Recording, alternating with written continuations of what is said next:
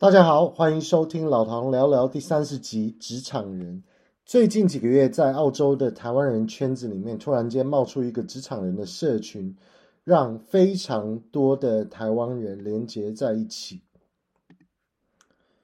一群住在雪梨的台湾人创立了这个社群，在脸书上面开群组，那 Line 也是非常踊跃的开了不少的群，那每一个州都会有一个群。就像是一窝蜂的老鼠会，已经扩散到每个州。突然有一天，突然看到讯息说已经注册法人，它已经变成一个非盈利的组织。那现在已经暴增到一万八千个群友。那这个社群确实是创造了一个跟其他台湾人社交的环境，那也是有不少的机会认识其他的台湾人。还有分专业的烂群组，那老唐是蛮认同这些人突然有这些呃作为，感觉是一个像是一个新的慈济正在成型。虽然不知道这个组织的动机，不过确实是扩张的非常的快。那我也有加入一些远端的一些活动，那听听一些群友在澳洲的职场上面是呃一些成功的经验的分享，还有建议。那在澳洲这边确实有非常多在职场上非常优秀的台湾人，有的都是做到已经呃经理级阶层啊，然后有的也是在非常知名的大企业做到高阶主管的职位，蛮多人是可以学习的。那老唐自己也想分享一下自己的职涯演变过程。那虽然不能跟那些非常成功的人相比，不过分享一下也可以。呃，给各位参听众做一些参考。那有些听众之前还批评老唐说，那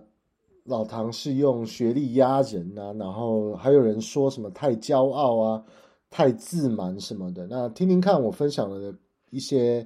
呃故事，那可以参考一下老唐为什么总是被一些酸民呛。那对我不是很熟悉的人，也可以知道老唐呃。一路走来的这个职场上面的演变的这个过程，看看你们这群酸民是到底在酸什么？那也可以证明一下，到底用学历压人这种说法是不是对的？那老唐本身，呃，我是在台湾念到国中一年级，呃，读完之后就移民去纽西兰奥克兰市，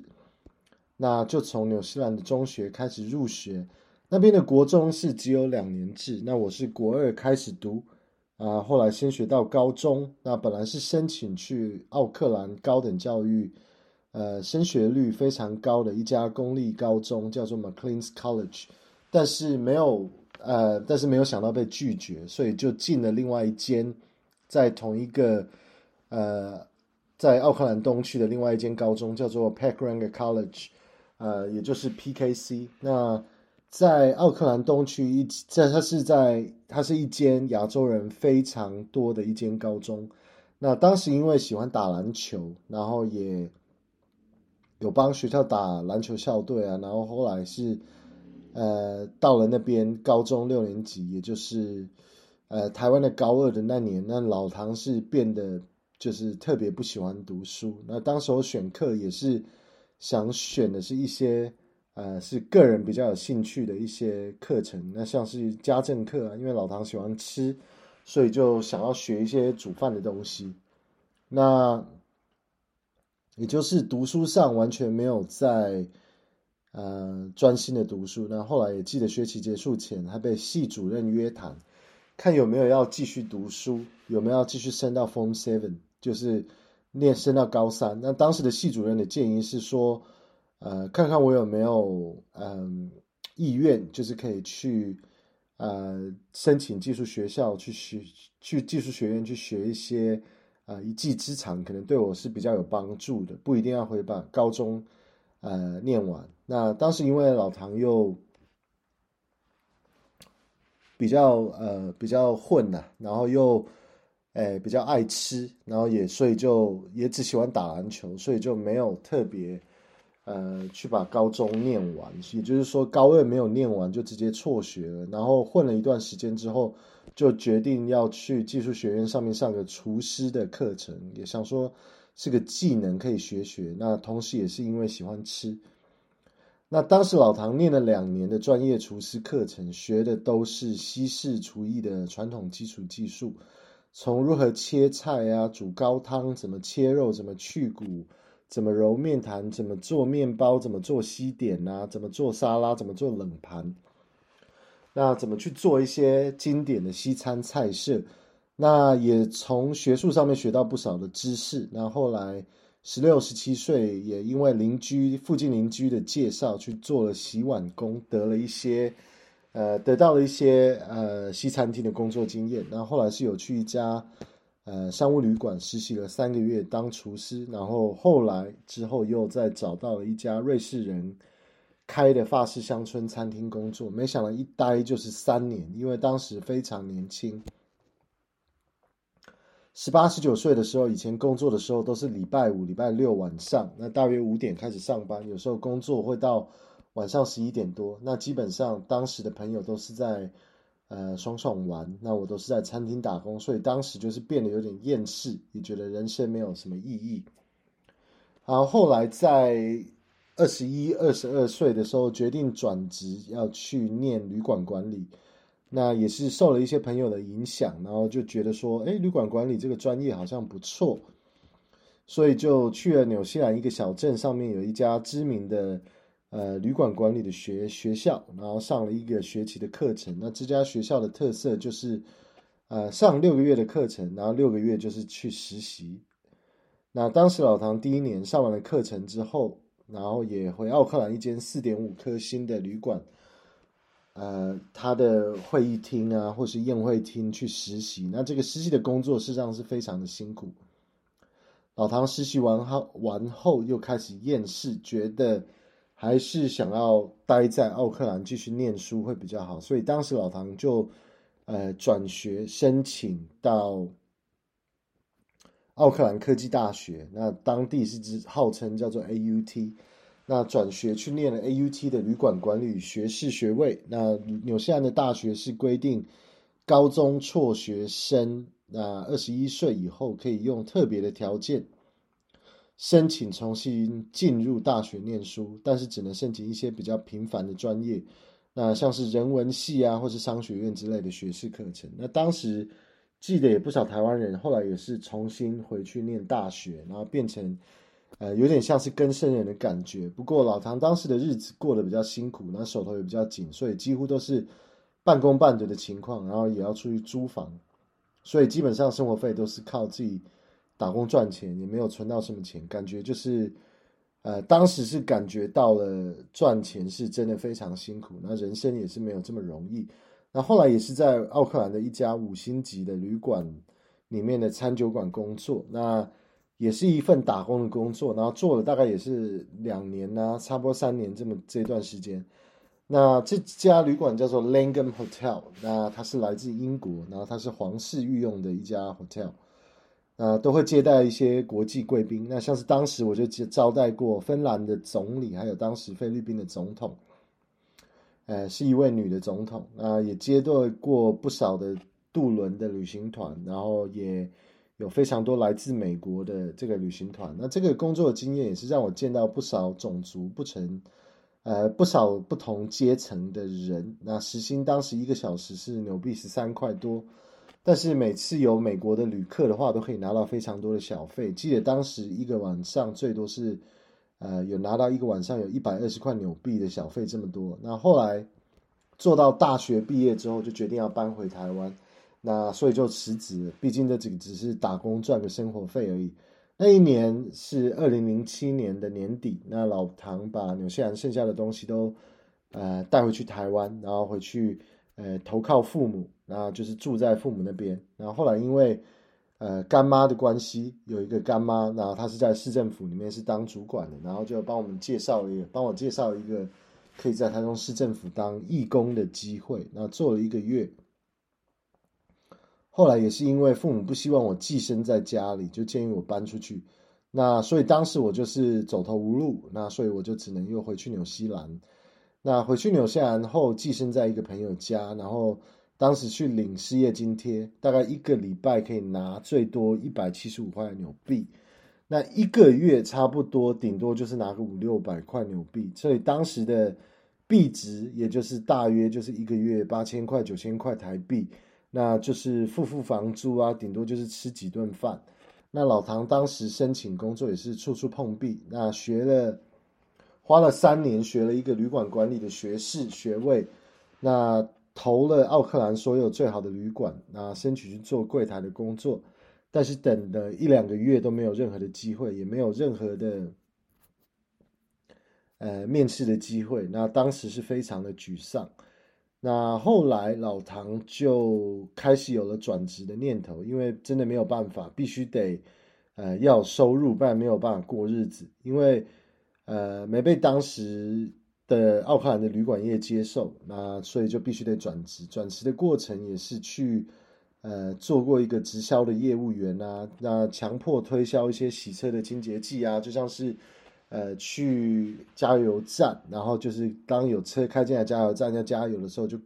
就过去推销，强迫推销说，呃，我有这边有非常好用的一个清洁剂，就是你不用水，你就可以把车洗得像新车一样的这种东西，那就是直接就是刚刚帮人家开始清，然后看人家要不要买这个东西，那。当时是做了不到一个月就放弃，因为这个工作是要卖到一定的量才有薪水拿。那当时二十五岁，那人生是非常迷糊、不知道方向的年纪，完全不知道自己要干嘛，什么那什么也都不太会。那只有餐饮跟旅馆业的经验。那后来是在找工作的过程的时候，看到有一个。Vodafone 的一个职缺的广告，那 Vodafone 就是一个来自英国的一个国际性的一个电信公司。那他们当时号称是全世界最大的电信商。那他们突然间就是在大量的找客服人员，那我就去试试看。那没想到面试的结果居然拿到了这个工作。那 Vodafone 当时在奥克兰是并购了当地的一家网络公司，叫做 iHeart。那预计是业务的规模会扩大不少。那他们当时就是大量招人。那老唐也很幸运的拿到全职的工作。记得年薪当时是三万七千纽币起跳，然后包括一些福利，一年就是最多有到四万三千块纽币的一个，呃，总共加起来的福利加薪资，那算是当时算是非常好。那事实上，当时的工作也是非常的开心，非常努力的去做，而且绩效当时算是非常的好。那第一次也是第一次转职成功，因为老唐对科技电信业当时也是非常的有兴趣，所以做了一年之后，觉得生活已经太舒服。那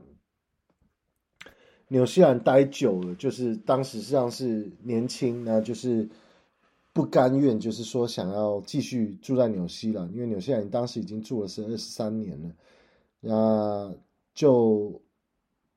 想要人生多一点经验，然后决定就一个人搬来澳洲墨尔本。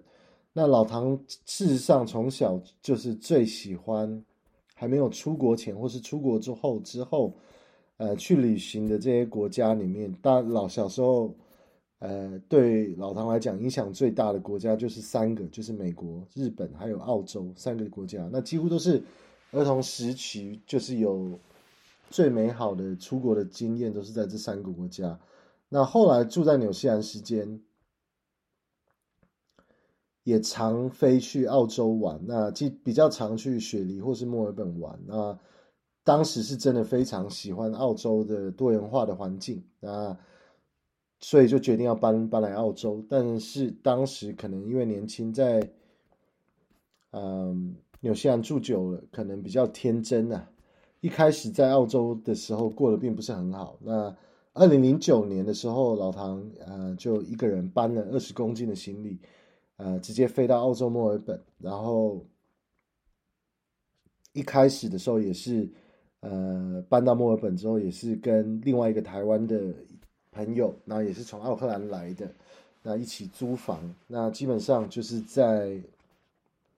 跟 Vodafone，就是当当时找工作，第一个找到的工作就是，呃，像是当时在奥克兰做的 Vodafone 那种技术客服人员相同类型的工作，只是这个工作是在一家承包工程的包商，叫做 Service Stream，那它是一家。澳洲的上市的公司，那赚的钱也不是非常的多，一个小时只有十六块半澳币的时薪。那一开始是做全职，那做了一年半，后来当时因为室友建议我回去大学念书，因为可能对我会有职涯会有更长远、更有帮助，所以老唐就问当时的主管，看看能不能改成半职，然后就变成一个礼拜变成二十个小时的呃工作时数，然后后来就又变成了半工半读的状况。那老唐就跟家人借了一笔钱，然后当时申请了硕士的呃一个。课程，那当时老唐有申请墨尔本大学，但是结果没有进。那后来申请了呃墨尔本第二好的大学，叫做 Monash University 莫纳许大学，想说混个名校的学位，看看日子会不会过得比较好。那莫纳许大学现在世界排名在呃三个世界大学排名的这个权威的排行榜上面，它分别是排。呃，全世界第三十七名、第四十四名，还有第五十七名。那原本老唐去读的时候还没有这么好，那是后来，呃，最近几年他世界的排名才越变越好。那在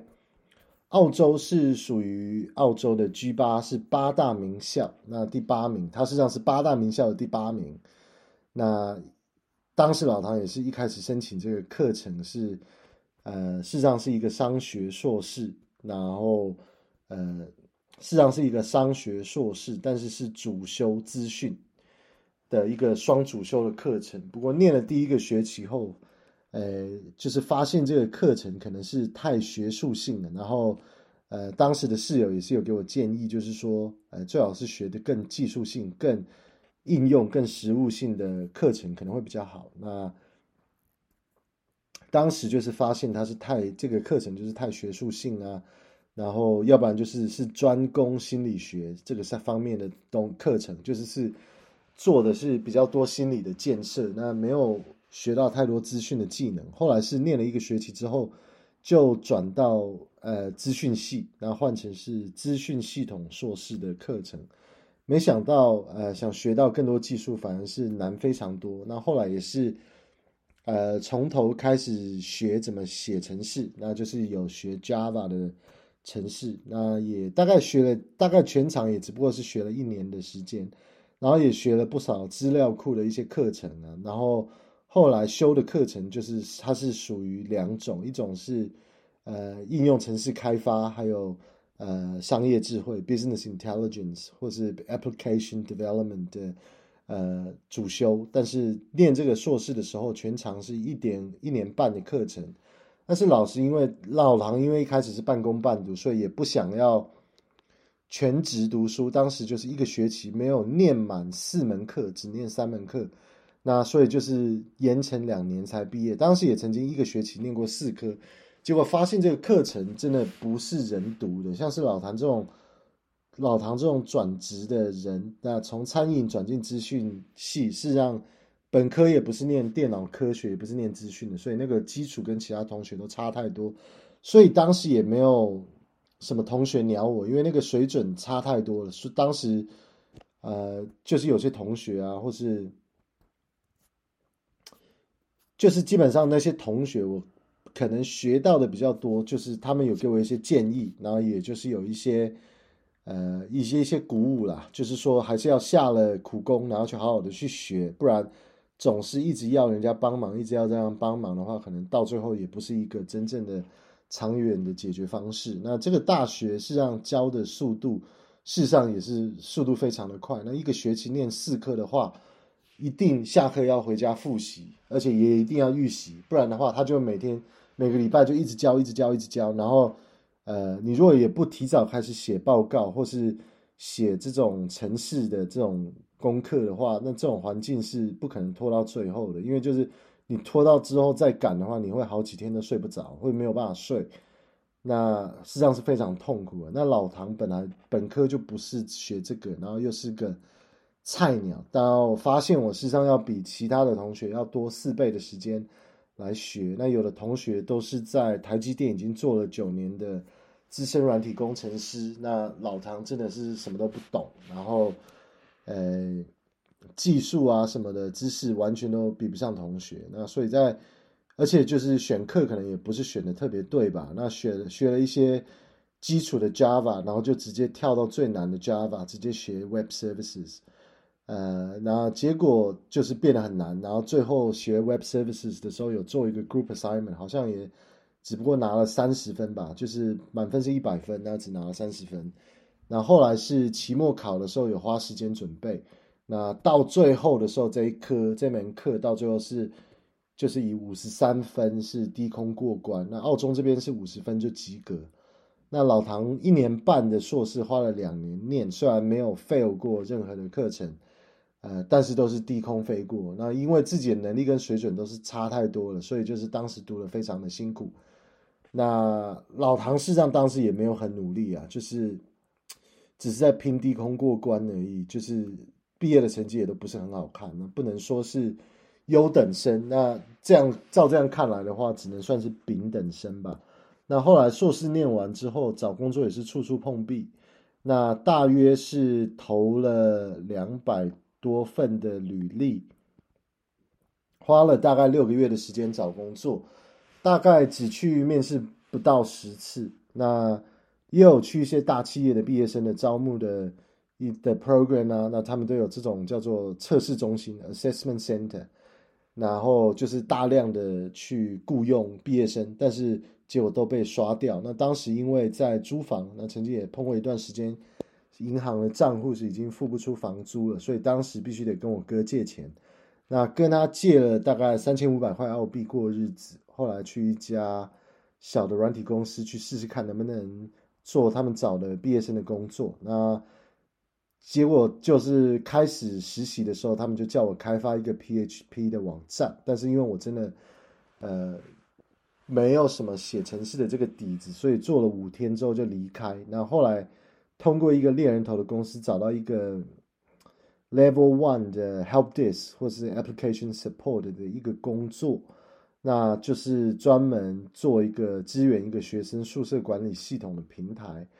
然后大概做了两呃两个月半，就被经理告知说没有通过试用期。那但是这个公司对我还不错，那他就是给了我大概八千多块澳币的资遣费。那所以就是说可以让我继续的撑撑得下去。那这生活费对我也是暂时可以多过一一段时间。后来我又找到一个小的。顾问公司去做了，拿到了一个这个算是毕业生的 ERP，呃，系统顾问的工作。那这个是一个蛮小家的 ERP 顾问公司。那他们专门做的是呃一些中小企业的一些呃 ERP 系统的一个一个市场，然后是一些特定的一些品牌，像是 SAP 还有 Sage 这两个 ERP 品牌的专攻中小企业的一些客户。那进去做了两年，服务了大概三十几家公司，那算是看到了蛮多澳洲墨尔本当地的中小企业的环境。那有一天做了两年之后，有一天就被老板跟经理叫进会议室，然后被告知说他们要把我资遣掉，那强迫我签一个自我离职意愿，然后后来跟我谈资遣费。澳洲合法的资遣费是六个礼拜的薪水，那但这个老板，呃，事实上是。就是跟我说，他只愿意给我两个礼拜的薪水。后来跟他稍微再谈了一下，他跟我说最多只能给我三个礼拜，他们才会帮我写工作证明书或者是推推荐信，那可以帮助我找下一个工作。然后后来还威胁我说，如果我不签的话，他们会没有办法证明我在这边工作，或也没有办法帮我写推荐信。所以老唐听了这个公司当时的一位。澳洲老人的一家一个建议，说他愿意当我的推荐人，也建议我建议我不要浪费时间跟这间公司的老板，呃，有什么追究啊，有什么法律上面的过节，因为这都是浪费时间的行为。那所以后来就是到处打听之后，甚至也打去澳洲的 Fair Work，那他们给我的答案说，这个也不算是呃所谓真正的嗯。呃裁员或是什么都不是，所以就是，呃，就是基本上就是签了一个不合理的资遣合约，那只拿了一个三个月的礼三个礼拜的薪水，那工作就没了。然后后来老唐也去申请原本这个顾问公司同行竞争对手的其他的一些顾问公司。那当时发现，因为这个市场是非常的小，就是三四间顾问公司，然后再再划分这些中小企业的一个市场。那但是因为当时的经理每家公司的老板都认识，所以他们为了要防止我跳去竞争对手工作，都已经跟这些竞争对手的公司都说我是被开除的。叫他们不用浪费时间考虑要雇佣我这个人，因为所以是完全要堵死我的路，也学到澳洲的中小企业，呃的老板或是商人，实际上是非常没有良心的，有一些实际上是非常没有良心的。呃，那后来也听过，当时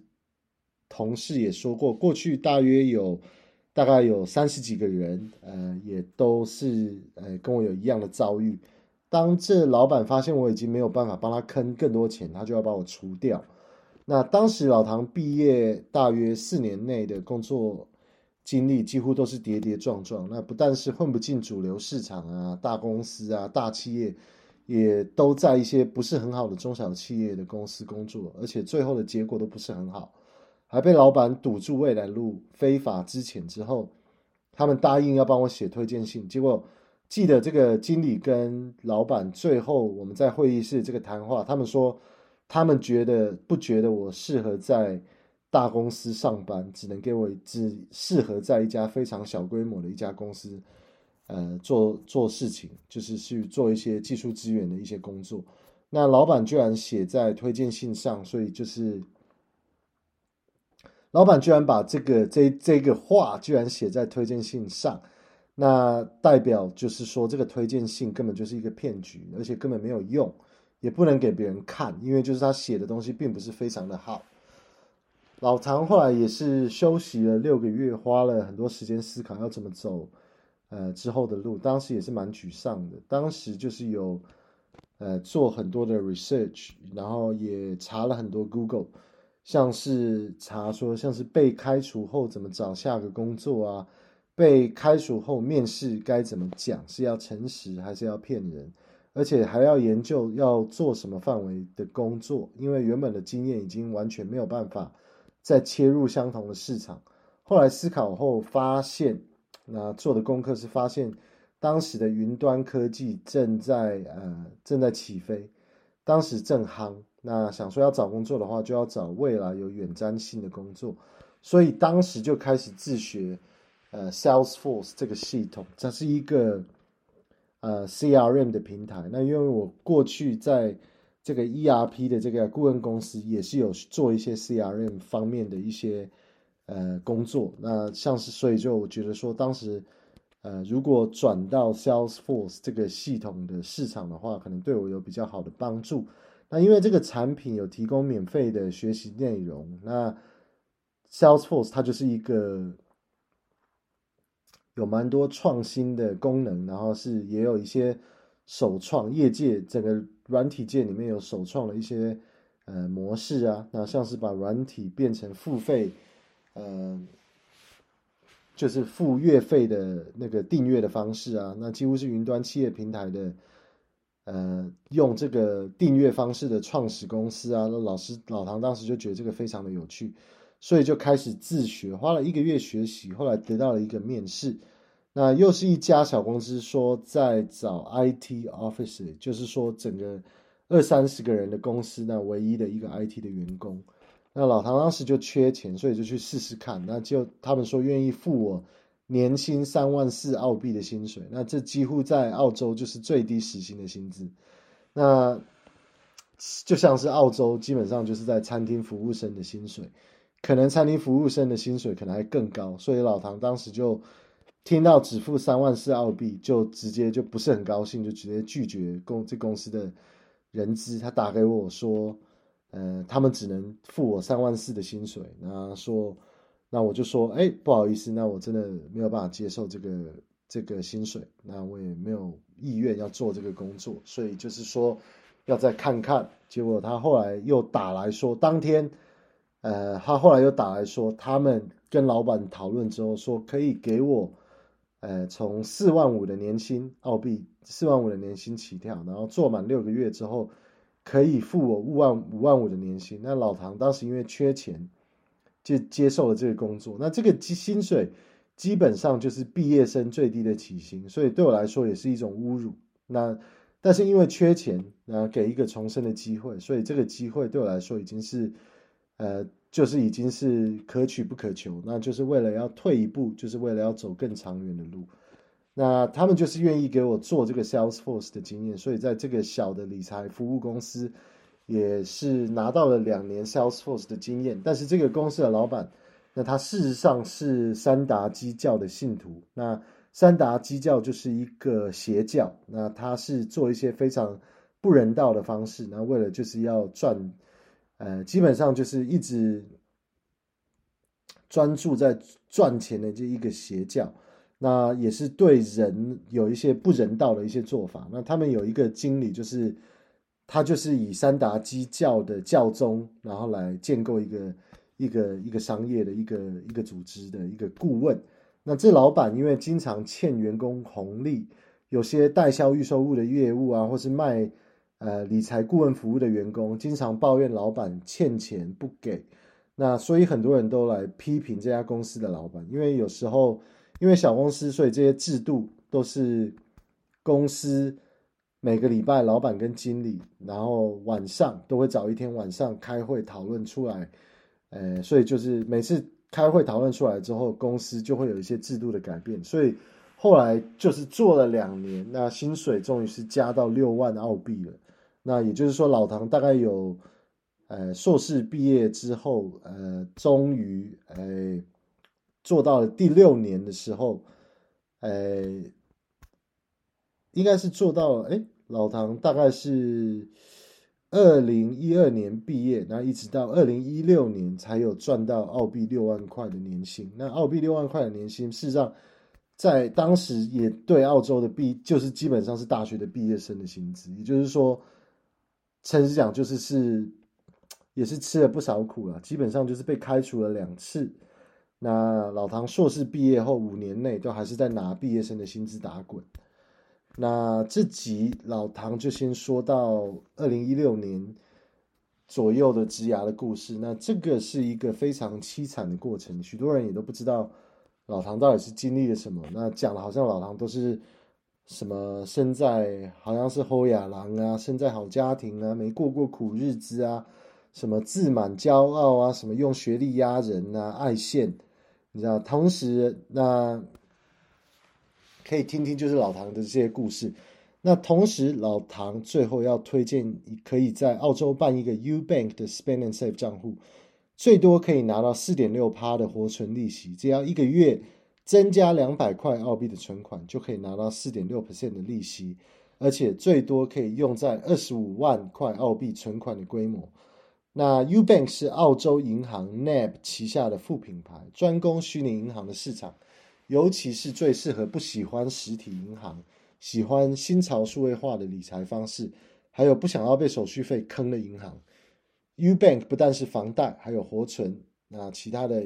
呃银行的一些业务都是非常有竞争力。那老唐在 Podcast 的简介中会分享一个二十块的推荐码，只要用我的推荐码开账户，你在三十天内刷三次卡，你就可以拿到这二十块的礼金。那这真的是一个非常好的优惠，那老唐也是非常的推荐。OK，老唐这集就说到这边，谢谢大家收听，拜拜。